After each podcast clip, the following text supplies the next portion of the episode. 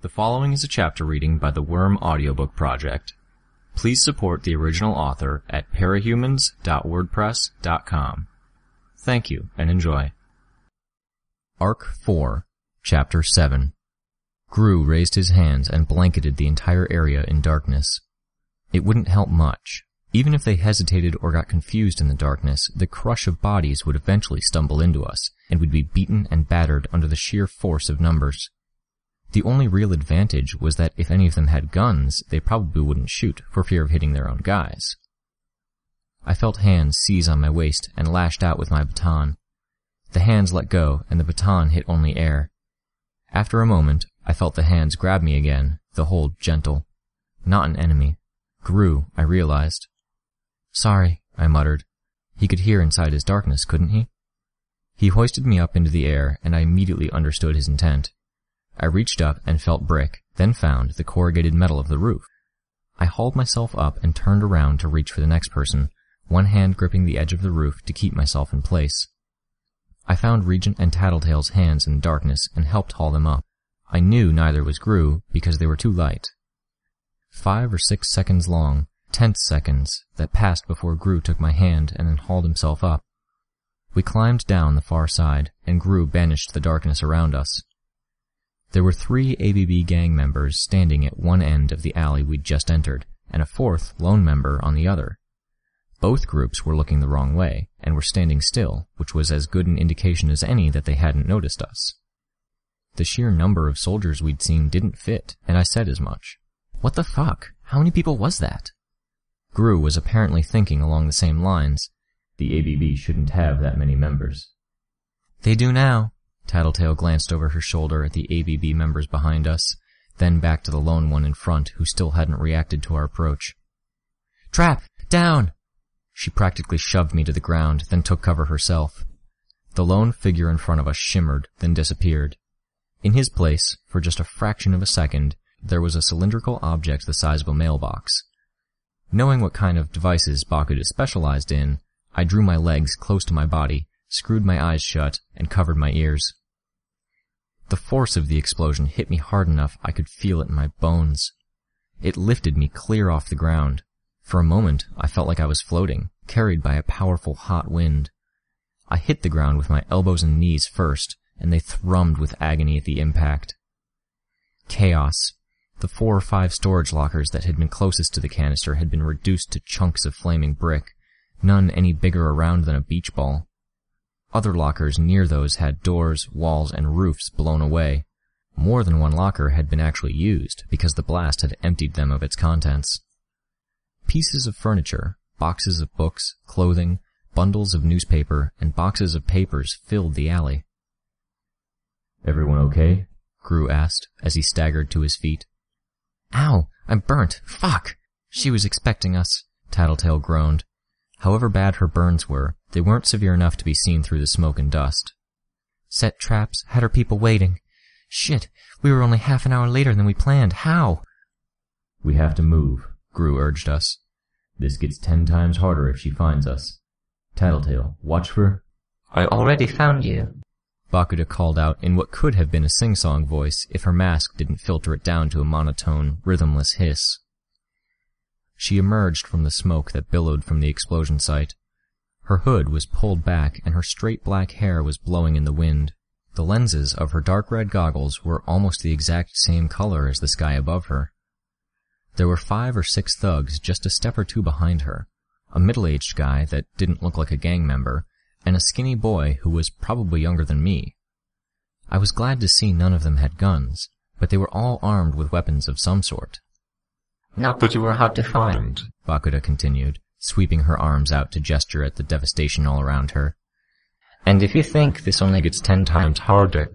Grue blasted her, shutting her up, and his darkness billowed into a broad cloud as it struck her, enveloping her group.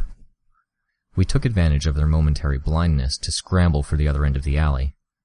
We were only halfway down the length of the alley when there was a sound behind us, like the crack of a whip. It struck me as deeply wrong, since we shouldn't have been able to hear anything through Grue's darkness. All at once, it was like we were running against a powerful headwind, except it wasn't wind. As I looked for the source of the noise, I saw Grue's cloud of darkness shrinking. Debris began to slide towards the epicenter of the darkness, and the wind, the pull, began to increase in intensity. Grab something! Grue bellowed. Breaking posture and lunging to one side was like forcing myself to leap over a hundred foot chasm. I don't know if I misjudged or if the effect that was pulling on me increased in strength as I leapt, but my hand fell short of the doorknob. I missed the one on the neighboring locker as well.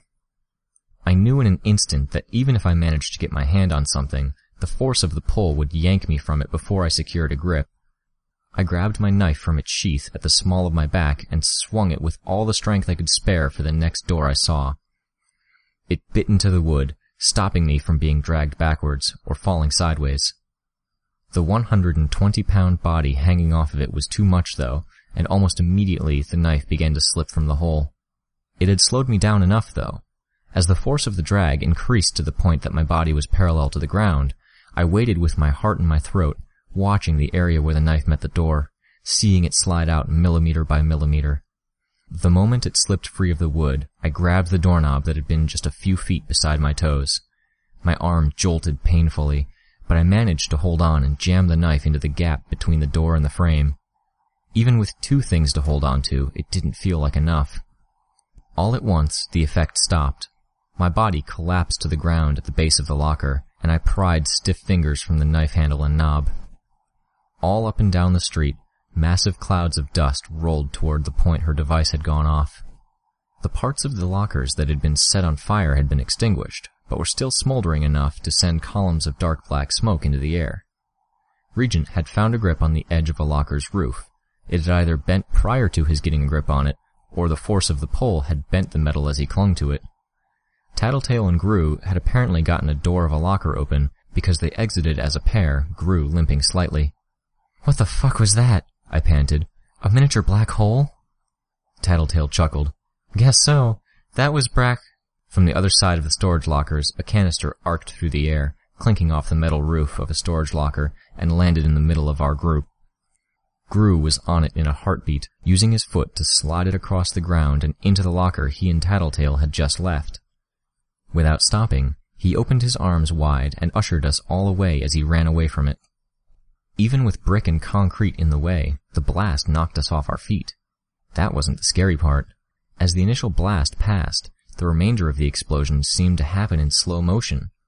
Scattered chunks of the brick shack drifted through the air so slowly you could barely tell they were moving. As I watched, I could see them actually slowing down. Then I looked forward and saw plumes of smoke in fast motion and rubble bouncing across the ground at twice the normal speed just ten feet ahead of us. It took me a precious second to realize why. We were still in the blast area. Hurry! I shouted at the same moment that Tattletale yelled, Go! We lunged forward, but I could see things continuing to speed up just in front of us, which meant, really, that we were slowing down, slowing to an absolute stop. Somehow, I didn't think this effect would end in a matter of minutes like Clockblocker's did. We broke through the perimeter of the effect with what felt like an abrupt change in air pressure. I didn't have a chance to check to see how close we'd come to being trapped in time forever, because Bakuda was still behind the row of lockers, launching another salvo.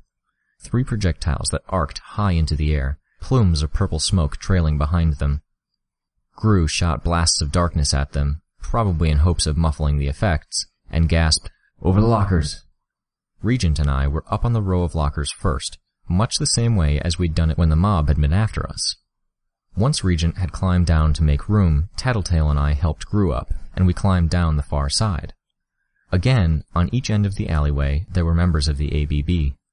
They weren't moving, which meant they either hadn't noticed us, or they were just holographic images hiding traps. My money was on the latter. Again, I panted. Over. We couldn't risk another trap, another bomb blast too close to us. So, we crossed the alley again and climbed on top of the next row of lockers. We found ourselves staring down at half a dozen armed members of the ABB, except they weren't your typical gang members. One of them was an elderly Chinese man holding a hunting rifle. There was a girl who couldn't have been much older than twelve holding a knife, who might have been his granddaughter. Of the eleven or twelve of them, only three had the thuggish look to them that really marked them as members of the gang. The rest just looked terrified. The old man trained his gun on us and hesitated.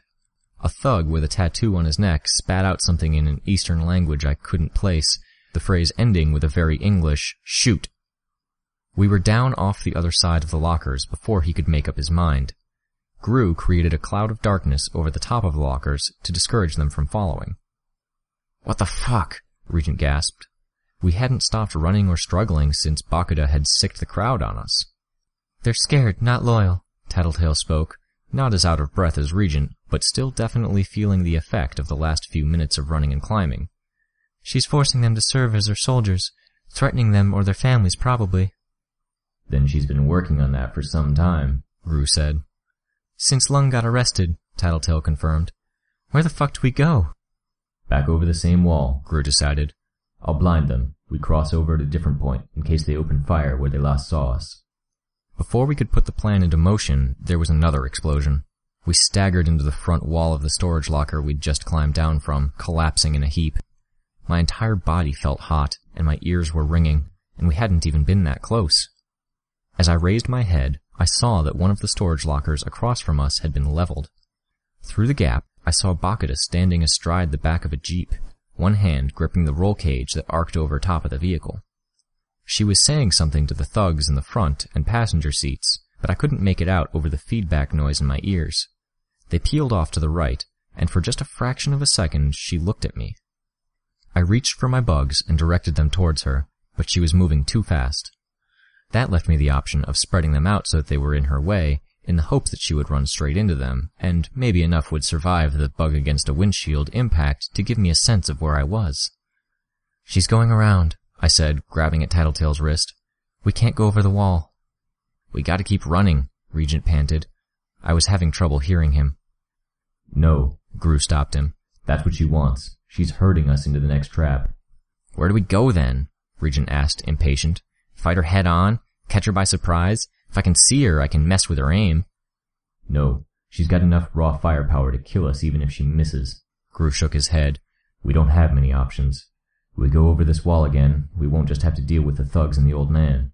We go down either end of this alley, we're walking face first into a bomb. So we have to backtrack, no choice. I wished there was another option. Backtracking meant moving back toward the center of the facility. It meant prolonging our escape and possibly running headlong into ABB troops. We headed for the gap that Bakuda's latest explosion had created in the lockers, and Grue filled the alley we were leaving with darkness to help cover our escape. The little road was empty, except for the still figures at either end. As we started to climb over the next row of lockers, we felt, rather than heard, a series of explosions rip through the area behind us. Bakuda was bombarding the cloud of darkness with a series of explosives. I guess you didn't need to see if you could hit that hard. We climbed down from the row of lockers and found ourselves in the same place we'd been when we escaped the mob. There were still three figures at one end of the alley, doubtlessly a concealed bomb, and the destruction caused by the explosions and the miniature black hole in a can on the other. If we climbed over the locker, we faced the risk of throwing ourselves straight into the mob we'd fled. We'd have the element of surprise, but we'd be outnumbered, and our firepower was virtually nil. By unspoken agreement, we headed towards the end of the alley where the hologram bomb had gone off, where plumes of dust were still settling. We were greeted by the sound of guns being cocked. My heart sank. Twenty or so members of the ABB had guns of various sorts trained on us, kneeling, sitting, and crouching in front of the two groups so that they were out of the way of the guns and out of sight were thirty or so other people Bakuda had recruited. There was a businessman and a woman that could have been his wife, a girl wearing the Immaculata school uniform from the Christian private school in the south end of the city, about my age. There were two older men, three older women with graying hair, and a group of guys and girls that might have been university students were standing together. Everyday people. They weren't gang members, but I could think of them as her soldiers. Every one of them held a weapon of some sort. There were kitchen knives, baseball bats, pipes, shovels, two-by-fours, chains, crowbars, and one guy even had a sword that was, oddly enough, not Japanese. There was a look of grim resignation on their faces, circles under their eyes that spoke of exhaustion as they watched us. Behind their assembled group, standing astride the jeep, one foot resting on her modified jeep-mounted mortar launcher, an altered grenade launcher dangling from one strap around her shoulders, was Bakuda. All around her were boxes of her specialized grenades and mortar rounds, bolted onto the back of the Jeep, blinking with various colored LEDs. She put her hands on her grenade launcher as she tilted her head to one side. Her robotic voice crackled through the still air. Checkmate.